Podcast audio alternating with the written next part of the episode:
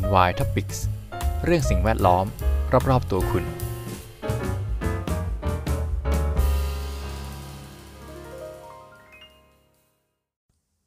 สวัสดีครับ ยินดีต้อนรับเข้าสู่รายการ NY Topics กับผม พีทันสถิตพันธิพักดีครับ วันนี้ผมใช้โทรศัพท์มือถือในการอัดนะครับ มาดูกันว่ามันจะเป็นยังไงเนาะ พอดีคอมผมมีปัญหานิดนึงนะครับ แต่ว่าเรื่องนี้เป็นข่าวใหญ่ที่ผมอยากจะมาเล่าให้ฟังเนาะ เป็นข่าวเมื่อวันที่ 28 มกราที่ผ่านมานะครับ ที่มีข่าวว่าน้ำมันดิบใต้ทะเลบริเวณอ่าวมาตาพุธจังหวัดระยองเกิดการรั่วไหล ก็มีน้ำมันครับน้ำมันดิบไหลออกมา แล้วก็ตอนนี้น่าจะไปกระทบที่ชายฝั่งเรียบร้อยแล้วนะฮะก็ส่งผลกระทบเป็นบริเวณกว้างเลยนะฮะจริงๆเหตุเกิดตั้งแต่คืนวันที่ 25 มกราคมที่ผ่านมาแล้วนะ ก็ได้ภาพดาวเทียมจากจิสดาถ่ายมานะครับ ก็กระจายตัวกว้างมากขึ้นหลายเยอะมากเลยทีเดียวนะครับ ตอนนี้ก็ คิดเป็นพื้นที่กว่า17ตารางกิโลเมตรเข้าไปแล้ว วันนี้ผมก็จะมาอขออ้างอิงข่าวจาก Green News นะครับ ผมจะนำข้อคิดเห็นของคุณสลินีอาชวานันทกุล ถ้าอ่านชื่อผิดขออภัยด้วยนะครับ ท่านเป็นนักวิชาการด้านธรรมธิบาล และธุรกิจยั่งยืน ตั้งคำถามผ่าน Facebook อันนี้ผมอ่านเนื้อข่าวเนื้อข่าวเข้ามาเลยนะ ตั้งคำถามผ่าน Facebook ถึงการแสดงความรับผิดชอบของบริษัท Star Petroleum Refining จำกัดมหาชน ก็ไปสืบมาเนาะอันนี้เขาเป็นบริษัทลูกของเชฟรอนด้วย ซึ่งเป็นผู้ก่อมลพิษครั้งนี้ แล้วเขาก็บอกว่าแสดงเขาเห็นถึงเขานี่คือคุณคุณนักวิชาการเนี่ยครับบทบาทของรัฐที่ควรจะทำใน 3 ประเด็นนะฮะ มาดูนะครับว่าเขาพูดว่าไงบ้าง แล้วผมมีความคิดเห็นยังไงนะ อันที่หนึ่งก็คือเปิดเผยปริมาณน้ำมันทั้งหมดที่รั่ว ไม่ใช่แค่เหลือในทะเล อันนี้ก็พูดยากนะครับ ถ้าเกิดในในมุมมองของที่เป็นบริษัทเนี่ย การเปิดเผยน้ำมันปริมาณน้ำมันที่รั่วไหลแบบนี้นะมันค่อนข้างทำได้ยากนะครับ มันมีผลกระทบต่อหลาย ๆ ปาร์ตี้ ทั้งเรื่องนักลงทุนเองหรือว่าเรื่องการชดใช้ค่าเสียหายต่างๆ ข้อมูลบางอย่างจะถูกเก็บไว้เป็น confidential นะครับ คือมีคนรู้แต่ว่าไม่สามารถเปิดเผยสู่สาธารณะได้ เขาก็พยายามปิดข่าวนะครับ เวลามีอุบัติเหตุแบบนี้เกิดขึ้นเนี่ย แต่ก็ด้วยความที่ว่าประเทศไทยนะครับ แล้วก็ยุคนี้เนี่ยมันก็แพร่ข่าวสารแพร่กระจายได้ค่อนข้างไว ถ้าปิดข่าวไม่ดีเนี่ยก็จะเป็นแบบนี้นะครับ ออกสู่ภายนอก ถามว่าในฐานะประชาชนควรจะต้องรับรู้ไหม ประชาชนชาวระยองที่อยู่ใกล้กับจุดเกิดเหตุจะต้องรับรู้ไหม แน่นอนนะครับ เขาควรจะได้รับความได้รับรู้ความจริงว่าน้ำมันที่หกรั่วมาทั้งหมดเนี่ยมีเท่าไหร่นะครับ เพราะว่าผมเชื่อว่าที่มันเกิดขึ้นแบบเนี้ย ในข่าวอาจจะรายงาน เขาไม่ได้ระบุจำนวนที่แน่แน่ชัดนะครับ แต่ว่ามีข่าวหลุดออกมาว่าเป็น4ี่แสนลิตร แต่ผมคิดว่าน่าจะเป็นข่าวปลอมนะครับ ความจริงเราก็ไม่รู้ว่ามันรั่วไหลมาปริมาณเท่าไหร่ แต่ว่า น่าจะเยอะนะครับ ถ้ามันกินพื้นที่มากกว่า 47 ตารางกิโลเมตรขนาดนี้นะฮะเออครับข้อที่ 2 เขาบอกให้ตั้งคณะกรรมการสอบสวนหาสาเหตุ และประกาศว่าจะเปิดเผย ผลการสอบสวนต่อสาธารณะ วงเล็บไม่ใช่แค่รายงานความคืบหน้าของการกำจัด อันนี้ถ้าเกิดว่าเป็นบริษัทใหญ่นะครับ ยังไงเขาจะถูกบังคับ หรือถูกกดดันให้เปิดเผยข้อมูลสู่สาธารณะอยู่แล้ว แต่เนื่องจากว่าเนี่ยบริษัท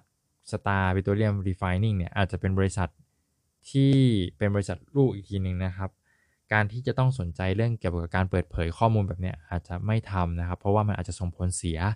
มากกว่าผลดี นะครับผมก็เชื่อว่าเขาน่าจะทำกันภายในนี่แหละ แล้วยิ่งคนในพื้นที่หรือคนไทยไม่ได้ค่อยมีพื้นที่สื่อสำหรับเรื่องข่าวสิ่งแวดล้อมแบบนี้ซึ่งปัจจุบันก็ก็มีเพิ่มขึ้นเยอะมากแล้วนะครับ แต่คิดว่ายังมีไม่เพียงพอที่จะผลักดันหรือกดดันให้เขาออกมารายงานความจริงทั้งหมดต่อสาธารณะได้อยู่ดีนะครับ ก็คงจะเป็นไปได้ยากเนาะความคิดของผม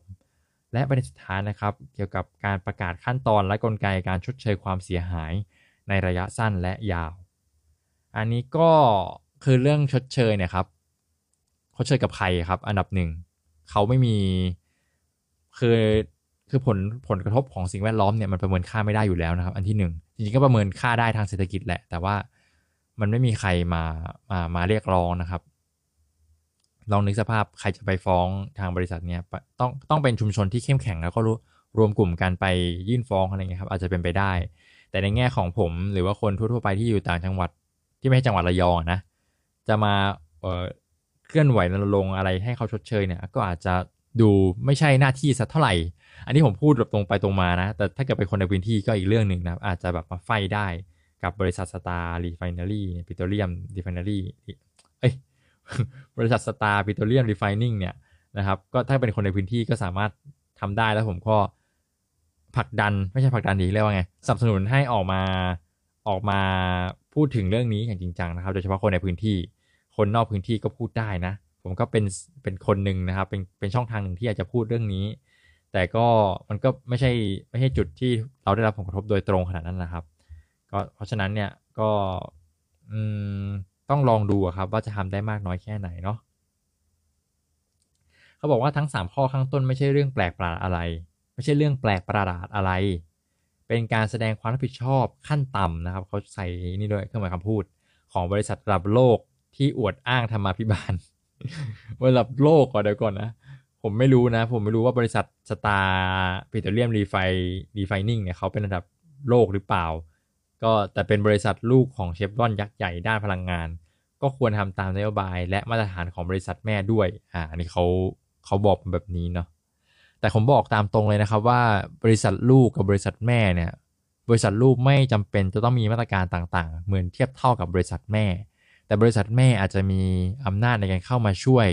จัดการปัญหาให้บริษัทลูกนะครับในเมื่อลูกโดนโจมตีแบบนี้ แม่ก็ต้องเข้ามาปกป้องพอนึกภาพออกเนาะซึ่งผมก็ไม่รู้ว่าบริษัทเชฟรอนจะ จะออกมาปกป้องได้มากแค่ไหนนะครับ บางทีก็ การที่เขาแยกบริษัทลูกออกมาเนี่ยเพื่อเป็นการกระจายความเสี่ยงด้วย เป็นการแยกโอเปอเรชั่นที่เอ่อที่มันแบบมีมากเกินไปบริษัทใหญ่แล้วแบบมีธุรกิจอาจจะแบบควบคุมยากบริหารยากก็ต้องแตกบริษัทย่อยออกมา เพื่อให้เขาโฟกัสในจุดที่ธุรกิจที่ที่มัน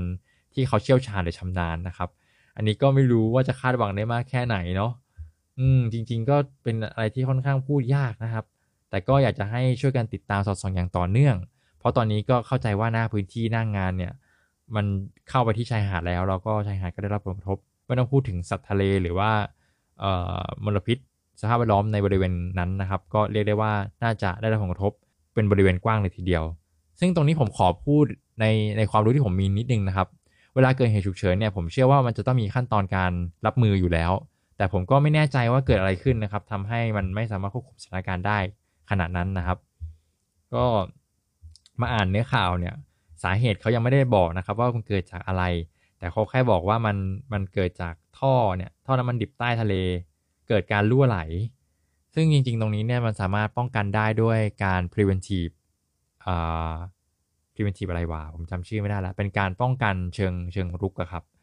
ก็ปกติบริษัทก็จะมีการ preventive เอ่อ action หรอ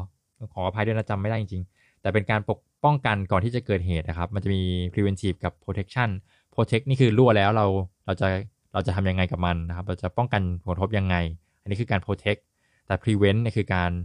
ปิดโอกาสไม่ให้มันเกิดขึ้นเลยนะครับ ซึ่ง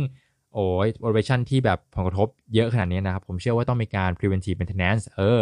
preventive maintenance นะครับ เป็นการ maintenance แบบล่วงหน้าก่อนที่มันจะเกิดเหตุนะครับ ก็ไม่รู้ว่าเกิดอะไรขึ้นนะ แต่ก็เนาะ อุบัติเหตุเกิดขึ้นได้เสมอนะครับ ถ้ามีมาตรการรองรับที่ดีเนี่ยก็อาจจะต้องตามเช็ดตามล้างกันเยอะขึ้นหน่อยนะครับ เวลามีเหตุเกิดขึ้นแบบนี้ก็จะมีคนกระเตื้องขึ้นมาทำ preventive maintenance หรือ preventive action มากขึ้นนะ เหมือนเหตุมิงตี้อย่างเงี้ยครับ ก็เหมือนอารมณ์บัวหายล้อมคอกนะครับ แต่ประเทศไทยก็ประมาณนี้แหละ ถ้าไม่โดนก็ก็คงไม่ไม่ไม่กระตุ้นจิตสำนึกหรือไม่คิดไม่ออกอะไรเงี้ยแต่เข้าใจนะมันเป็นธรรมชาติของมนุษย์นะครับ เมื่อไม่เห็นลงศพเป็นนังน้ำตาอะไรประมาณเนี้ยก็ถือว่าให้เหตุการณ์น้ำมันดิบรั่วที่อ่าวมาตาพุทธเป็นบทเรียนในให้กับบริษัทที่ทำเกี่ยวกับการขุดเจาะน้ำมันดิบพลังงานอะไรต่างๆ เนี่ยเป็นเอาไปปรับใช้แล้วก็ป้องกันอย่าให้เกิดเหตุแบบนี้ขึ้นเลยนะครับ ไม่มีใครอยากให้เกิดขึ้นแล้วก็ ไม่มีใครจะจะได้ไม่ต้องมีใครมาชดเชยอะไรนะครับ ปกป้องป้องกันไว้ก่อนดีกว่านะครับ ก็ถ้ามีอะไรอัปเดตเดี๋ยวจะมาไล่ฟังเพิ่มเติมนะครับ อาทิตย์ที่ผ่านมานี่มีหัวข้อสิ่งแวดล้อมที่ที่เกี่ยวข้องกับผมที่ผมสนใจเนี่ยเยอะมากทีเดียวเลย จนกระทั่งคิดว่าอยากจะทำมากกว่าอาทิตย์ละหนึ่งตอนด้วยซ้ำนะครับ เนื้อเรื่องมันเยอะอยากจะเล่าอยากจะแชร์นะครับ ก็อันนี้ก็เป็นเป็นบทความเป็น topic ของ EP นี้อาทิตย์นี้นะครับ เพราะสิ่งแวดล้อมอยู่รอบๆตัวเราสำหรับวันนี้ขอบคุณที่ติดตามนะครับ สวัสดีครับ NY Topics เรื่องสิ่งแวดล้อม รอบๆตัวคุณ